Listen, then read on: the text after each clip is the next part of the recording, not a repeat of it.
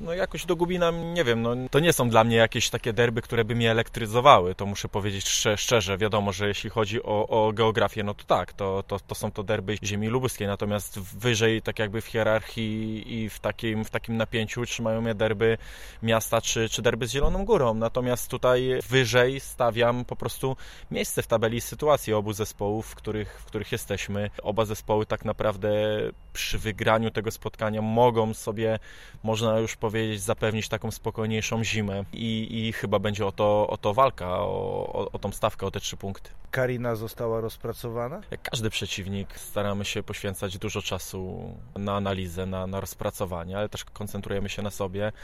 E, zdajemy sobie sprawę z fajnego wyniku Kariny w Pucharze Polski, natomiast to tak naprawdę nie będzie o niczym świadczyło, jeśli chodzi o nasze przygotowanie do tego spotkania. Wiemy mimo wszystko, jakie Karina ma dobre strony, jakie ma, ma deficyty, także, także wynik pucharowego meczu na pewno nie przysłoni nam takiej trzeźwej oceny tego spotkania.